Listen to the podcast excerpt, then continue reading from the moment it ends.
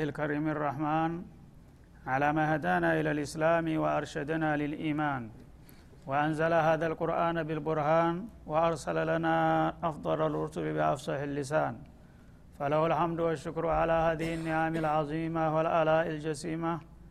والصلاة والسلام على خير خلق الله وأشرف رسل الله القائل ما اجتمع قوم في بيت من بيوت الله يتلون كتاب الله ويتدارسونه فيما بينهم إلا نزلت عليهم السكينة وغشيتهم الرحمة وحفتهم الملائكة وذكرهم الله في من عنده. وعلى آله وصحبه ومن اهتدى بهذه وبعد فإننا في هذا اليوم نبدأ في ترجمة وتفسير سورة يوسف عليه السلام بعون الله وتوفيقه. أعوذ بالله من الشيطان الرجيم. بسم الله الرحمن الرحيم. ألف لام را. تلك آيات الكتاب المبين. إنا أنزلناه قرآنا عربيا لعلكم تعقلون. نحن نقص عليك أحسن القصص بما أوحينا إليك هذا القرآن. وإن كنت من قبله لمن الغافلين. إذ قال يوسف لأبيه يا أبت إني رأيت أحد عشر كوكبا والشمس والقمر رأيتهم لي ساجدين. قال يا بني لا تقصص رؤياك على إخوتك فيكيدوا لك كيدا. إن الشيطان للإنسان عدو مبين. وكذلك يجتبيك ربك ويعلمك من تأويل الأحاديث. ويتم نعمته عليك وعلى آل يعقوب كما أتمها على أبويك من قبل إبراهيم وإسحاق. إن ربك عليم حكيم. لقد كان في يوسف وإخوته آيات للسائلين. إذ قالوا ليوسف وأخوه أحب إلى أبينا منا ونحن عصبة إن أبانا لفي ضلال مبين. اقتلوا يوسف أو اطرحوه أرضا يخل لكم وجه أبيكم وتكونوا من بعده قوما صالحين. قال قائل منهم لا تقتلوا يوسف وألقوه في غيابة الجب. يلتقطه بعض السيارة إن كنتم فاعلين. هذه السورة سورة يوسف مكية وآياتها إحدى عشر ومئة. ይህች መካ የወረደች ምዕራፍ ስትሆን ሱረቱ ዩሱፍ በመባል ትታወቃለች። መቶ አስራ አንድ አንቀጾችን ያቀፈች ምዕራፍ ናት። የመካ ምዕራፎች እንደሚታወቀው ብዙ ጊዜ በእምነት ነክ ነጥቦች ላይ ነበረ የሚያተኩሩት። ግን ነቢዩ አለህ ሰላቱ ወሰላም ለተወሰነ ጊዜ አቂዳ እምነት ነክ ነጥቦችን ባጫጭር ምዕራፎች እያቀረቡ ተቆዩ በኋላ ሶሃቦች ጥያቄ ያቀረቡላቸው ለውቀሶስተ አለይና ያ ረሱላላህ አሏቸው።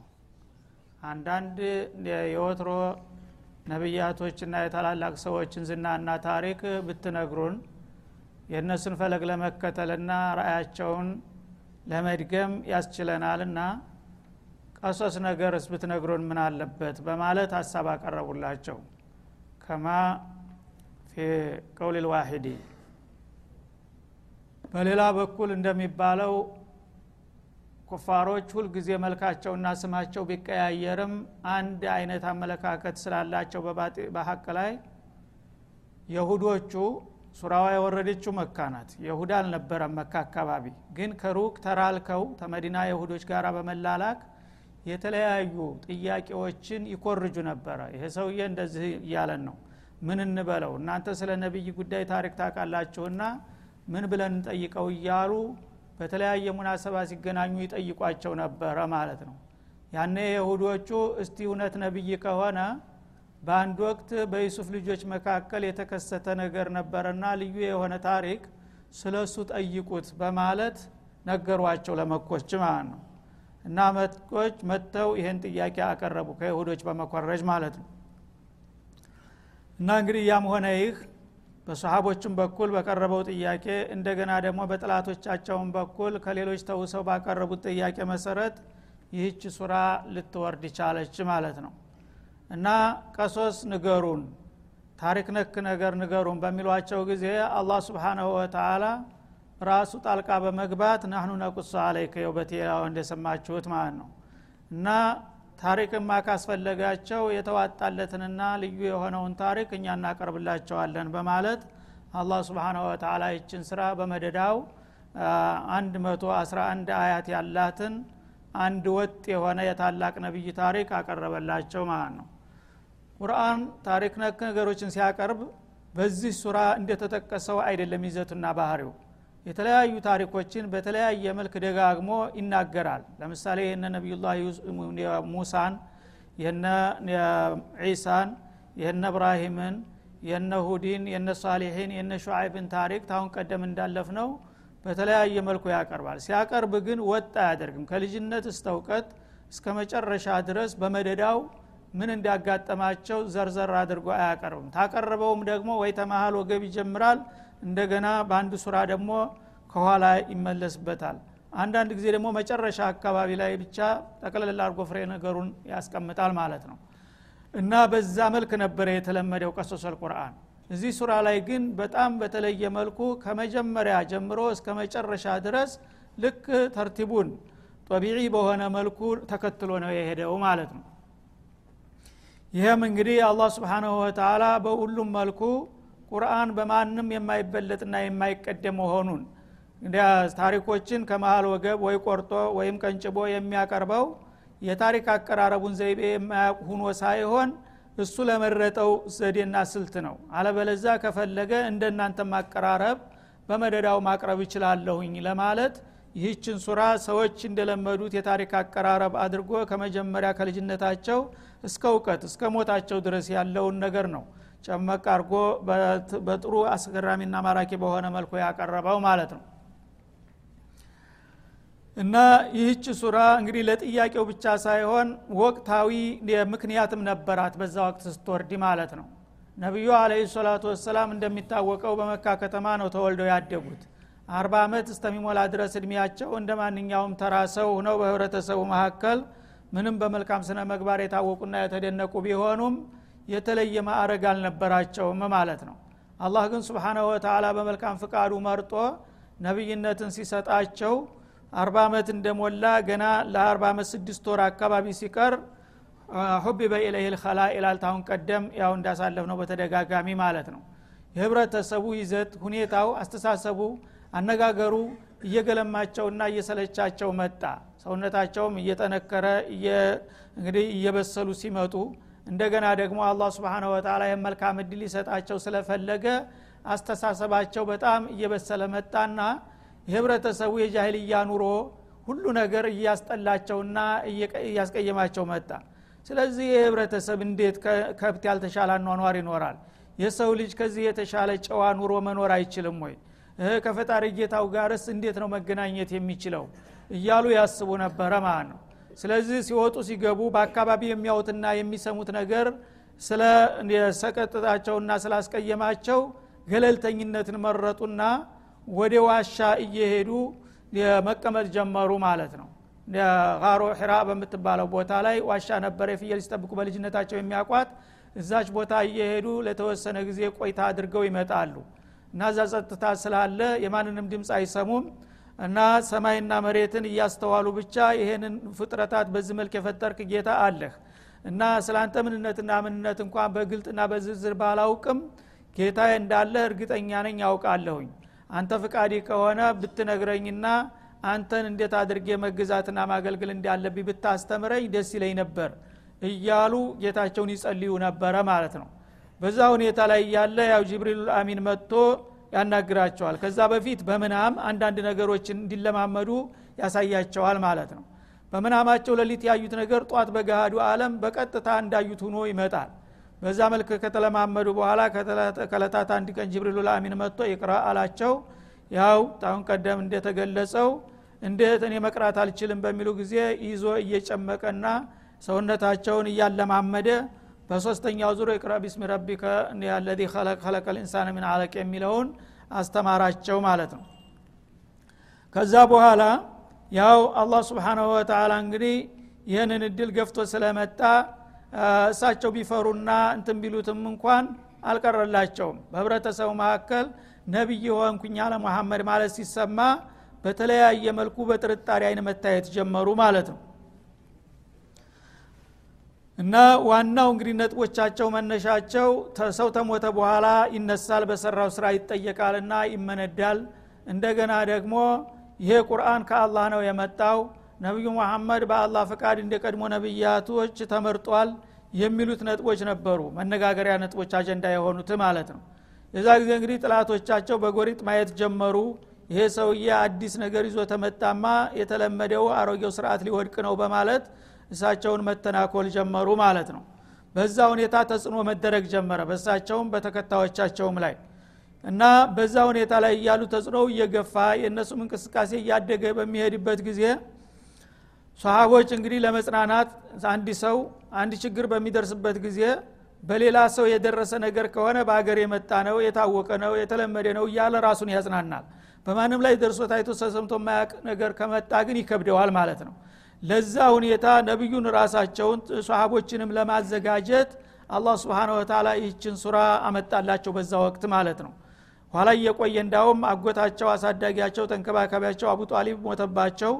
ከዛም ደግሞ በዛው አመት አንጋፋይቱ ባለቤታቸው ከድጃ ሞተችባቸው። በጣም ችግር መከራ ተደራረበባቸው ማለት ነው። ሰው በጣም ጭንቀት እየተሰማቸው ሲመጣ አይዞህ ይሄ የአላህ ሱና ነው እና መጀመሪያ ሲጀመር የአላህ ነቢዮች ብዙ ጊዜ ተለያዩ ተደጋጋሚና ተደራራቢ ችግሮች ያጋጥሟቸዋል። ይሄ ያለ ነው። ስለዚህ አንተ ምንም የተለያየ ችግር ቢያጋጥምህ ነገሩ የማይሳካልህ አይምሰልህና አትደናገጥ በርታ አይዞህ ለማለት እስቲ ከቀድሞ ነቢያት ከወንድሞች ታሪክ አንዳንዶቹ ልንገርህ። ምናልባት ካንተ የባሰም ችግር ያጋጠመው ይኖራል።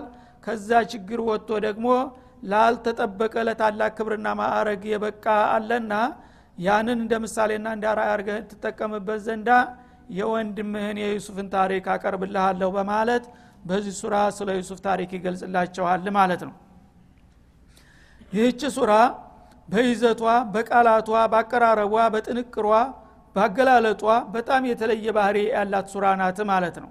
እና የመካ ሱራዎች ብዙ ጊዜ ሀይል ቃልን የሚጠቀሙ ዛቻ የሚበዛባቸው ነበሩ።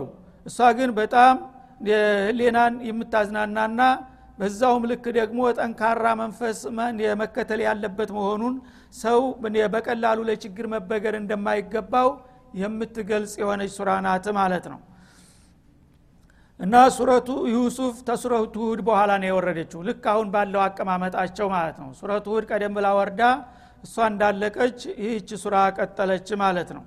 በዛ በአስጨናቂውና በጨለማው ሰዓት ነው የወረደችው ማለት ነው ነቢዩ ላይ አለ ሰላቱ ወሰላም የጥላት ዛቻ እና ተጽዕኖ በጣም በበዛበትና የተለያዩ ችግሮች በደረሱባቸው ጊዜ አይዞ ምንም አደለ ይህን ሁሉ ታልፈዋለህ ይህ ሁሉ ካለፈ በኋላ ለታላቅ ክብርና ማዕረግ ትበቃለህ ለማለት አላህ ስብንሁ ወተላ በህች ስራ የነቢዩ ዩሱፍን ታሪክ አቀረበላቸው ማለት ነው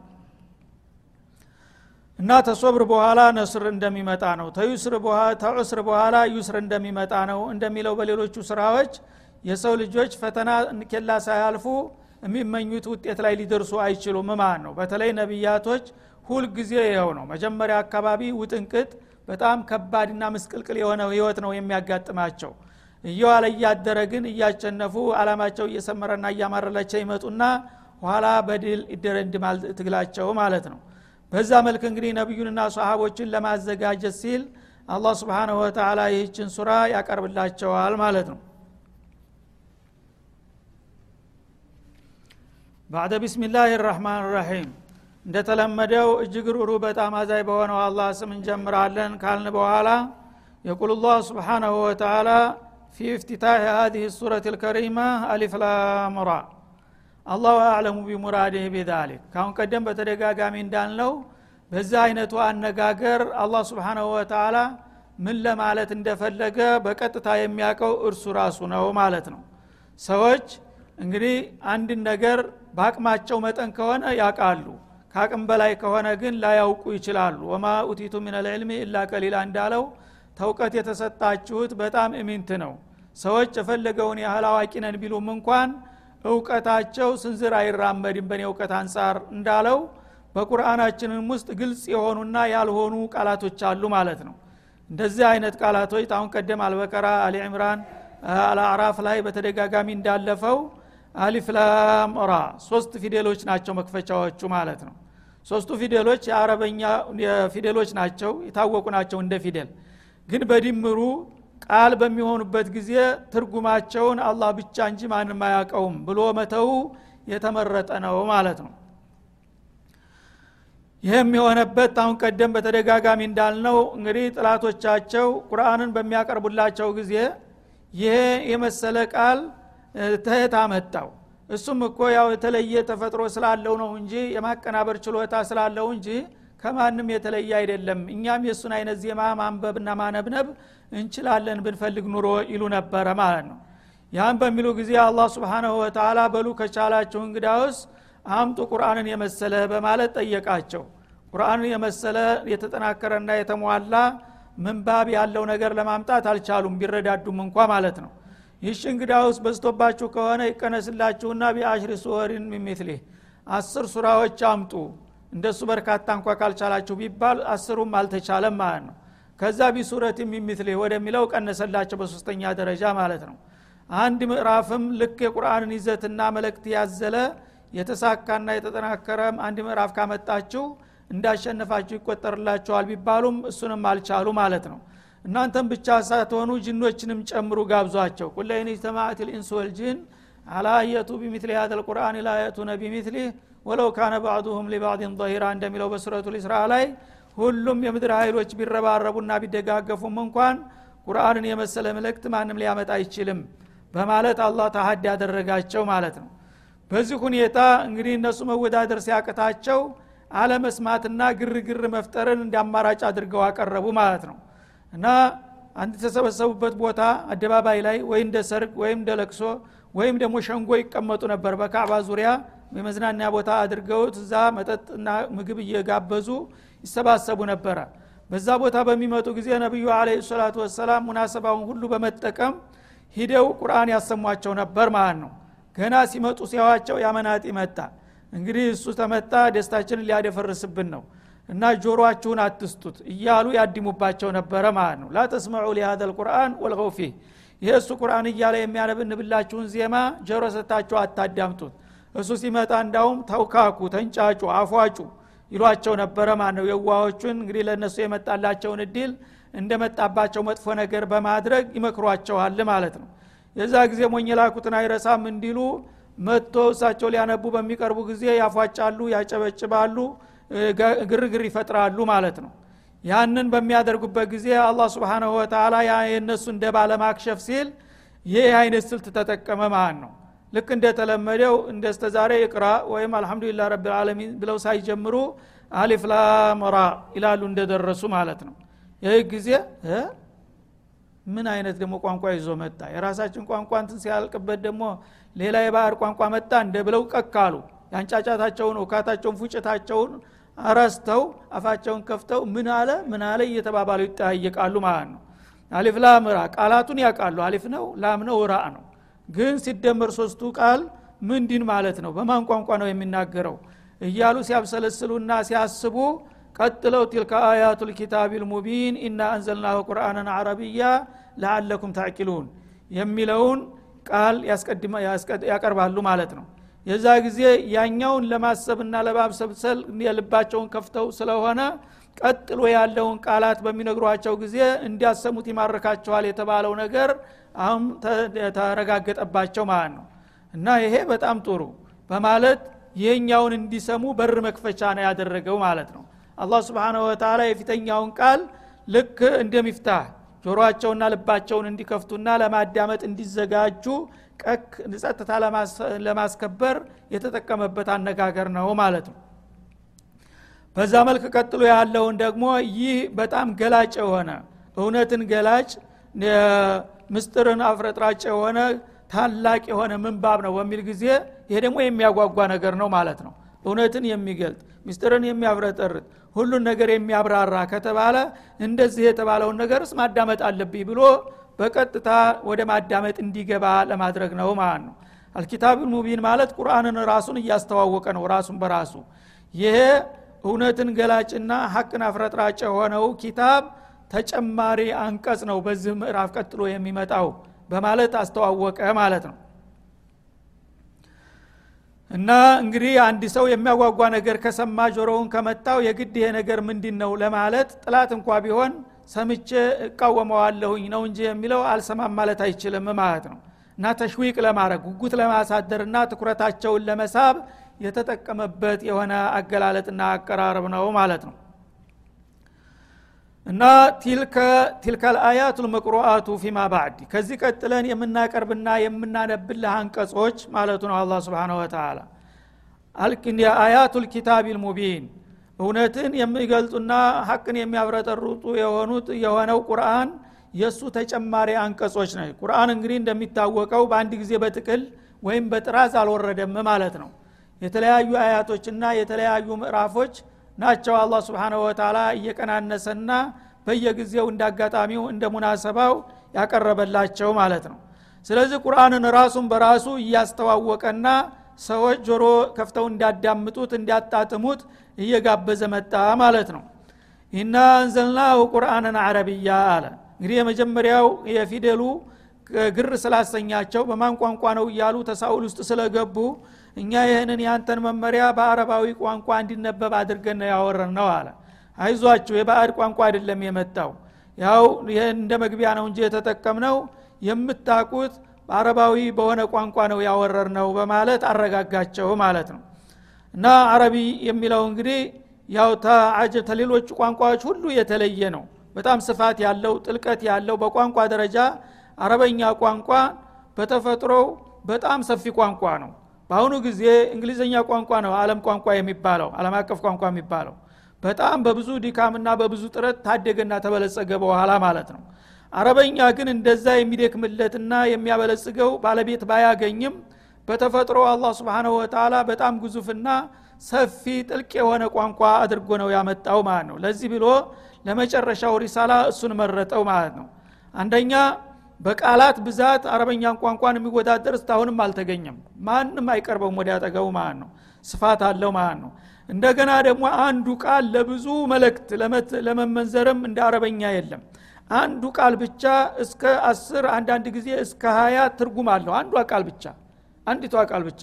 ለምሳሌ ዶረበን ብትወስድ በቀላሉ ቁርአን ውስጥ አምስት ቋንቋ ይዞ ይመጣል። ዶረበ የታወቀ ቃል ነው ማለት ነው። እኛ የምናውቀው ብዙ ጊዜ መታ ማለት ነው ዶረበ ለአምስት ትርጉም ይመጣል ማለት ነው። አንዱ እስከ አስር እስከ አስራ ሁለት አንዳንድ ጊዜ እስከ ሀያ አንዷ ቃል ብቻ። ሌላ እንግዲህ የፈለገው ቋንቋ ቢመጣ በዚህ መልክ ሊያስተናግድ የሚችል የለም ማለት ነው። እንደገና ደግሞ ህያው የሆነ ቋንቋ ነው። የማይሞት ቋንቋ ማለት ነው። የሌሎቹ ቋንቋዎች ቶሎ ፈጥነው የሚያድጉ ደግሞ ቶሎ የሚያረጁና የሚሞቱ ናቸው ሌሎቹ ቋንቋዎች ማለት ነው። አረበኛ ደግሞ በዚህ በጣም የታወቀ ነው መጀመሪያ አሁን ለምሳሌ የመጀመሪያ አረቦች የሚባሉት እና አዶች ናቸው። እና የቋንቋ ባለሙያዎች ሲተነትኑ አዶች አሁን ተመቃብር ተነስተው ቢመጡ ዛሬ በሳሃ ላይ በሻሬ ላይ የሚነገረውን አረበኛ ቋንቋ ሙሉ በሙሉ ይሰሙታል። ያውቃሉ ማለት ነው አልተለወጠባቸውም። እርግጥ ይበለጽጋል ይሰፋል ያድጋል። ግን መሰረቱን አይለቅም ማለት ነው አረበኛ ቋንቋ። ሌላው ቋንቋ ግን ራሳቸው የእንግሊዝኛ ቋንቋ ባለሙያዎች እንደሚናገሩት ከዛሬ መቶ ዓመት በፊት የነበረው እንግሊዛዊ ተናጋሪ ቢመጣ ዛሬ ያሉትን ፊደላቶች ቃላቶች አያውቃቸውም። አስተርጓሚ ይፈልጋል ማለት ነው። ከዛ አልፎ ወደ ሶስት መቶ ወደ አራት መቶ ወደ ኋላ ቢከድ ጭራሹን አንድ ቃል እንኳን ማወቅ አይችልም ነው የሚባለው ማለት ነው። ምክንያቱም ይረግፋሉ ይሞታሉ እንደ በቀልት ናቸው ቋንቋዎች በየጊዜው ይበቅላሉ ያድጋሉ ይበለጽጋሉ ያብባሉ ያፈራሉ። ሌላ እየወለዱ ከስር ዋናው መሰረቱ እየፈለሰ ነው የሚሄደው ማለት ነው። አረበኛ ግን አይፈልስም። እንደ ሌላው ይሰፋል ያድጋል ይበለጽጋል። መሰረቱ ግን እንደተጠበቀ ነው ያለው ማለት ነው። ስለዚህ እንግዲህ አላህ ስብሓንሁ ወተላ ይህንን ምስጥር ስለሚያቅ አረበኛን ለዚህ ለታላቅ ሪሳላ መውረጃ አድርጌ መርጨዋለሁ እንጂ በመሰረቱ ሁሉም ቋንቋዎች እሱ ናቸው። ሰዎችን የፈጠረው እሱ ነው ቋንቋዎችንም የፈጠረው እርሱ ነው ማለት ነው። ግን ካሊዱን ሪሳላውን ካሊድ ቋሚ በሆነው ቋንቋው እንዲወርድለት ነው የፈለገውና ይህ ታላቅና ገላጭ የሆነው ሪሳለት አልቁርአን በአረበኛ ቋንቋ ነው የሚቀረብላችሁ አለ ማለት ነው። እና ከአረበኛ ቋንቋ ውጭ ያሉት በሙሉ አጀም በሚል ውስጥ ይካተታሉ ማለት ነው። አጀም የሚለው እንግዲህ አረብ ያልሆነው ተቃራኒ ነው ማለት ነው። የሌሎቹ አጀሞቹ በሺ የሚቆጠሩ ቋንቋዎች ናቸው በአለም ያሉት ማለት ነው አረበኛ ብቻውን ነው እንግዲህ የሚወዳደራቸው ሁሉንም። ስለዚህ አረበኛ በጣም ጠንካራ ባለቤት ይኖረው ኑሮ በአሁኑም ደረጃ ቢሆን ሌላ ቋንቋ ሊወዳደረው ባልቻለ ነበረ አለም አቀፍ መሆን የሚገባው እሱ ነበር ሁልጊዜም ቢሆን። ግን የደካማ ባለቤት ስላለው ሌሎቹን ለጊዜው ሊያስቀድሙት ቻሉ። ቢሆንም ሌላው ደጋፊ ባለቤት ጠንካራ ስላገኘ እንጂ ብዙ የሚራመድ አይደለም ቀስ በቀስ ያው እሱ መሰረቱን ይዞ ይቀጥላል። ሌሎቹ ግን ለጊዜው ያብባሉ ይንሰራፋሉ እየፈለሱና እየተዳከሙ ይሄዳሉ። ሌላም ደግሞ ቋንቋ ሊሽራቸው ይችላል ማለት ነው። እና ይህን ያደረግነው ለዓለኩም ታዕቂሉን ይላል አላ ስብን ወተላ በአረበኛ ቋንቋ ቁርአን እንዲወርድና እንዲበሰር ያደረግነው የሰው ልጆች በሚገባ የአላህን መልእክት ኡሱለን ወፍሩዋን በመሰረተ ሀሳብም ሆነ በቅርንጫፍ በዘርፍም ቢሆን የምፈልገውን ነገር በአግባቡ እንዲትረዱ ነው ይላል። እንግዲህ በአግባብ የማስረዳት ችሎታ ያለው ቋንቋ አረበኛ ቋንቋ ነው እያለ ነው አላ ስብንሁ ወተላ ሌሎቹ ቋንቋዎች በአንድ ጊዜ ክፍለ ጊዜ ያሉትን ሊያስረዱ ቢችሉ በሌላ ክፍለ ጊዜ ሲመጣ እየደከመ ይሄዳል። ለምሳሌ በእንግሊዝኛ ቢወርድ ኖሮ እንግሊዝኛ ትልቅ ቋንቋ ነው በአሁኑ ጊዜ። ግን ከሺ አራት መቶ አምስት መቶ አካባቢ ሊገባ ነው አሁን። ከሺ አራት መቶ ዓመት በፊት በነበረው እንግሊዝኛ ቢወርድ ይህ ቁርአን ኋላ ቀር ሊሆን ነበር ማለት ነው ዛሬ ሊወድቅ ነበር ማለት ነው የሚሰማው ዜጎቹ ተቀይረው የሚሰማው ያጣል ባቅ ጊዜ ያለፈበት هذا وصلى الله وسلم على نبيه وعلى اله وصحبه والى لقاء اخر ان شاء الله والسلام عليكم ورحمه الله وبركاته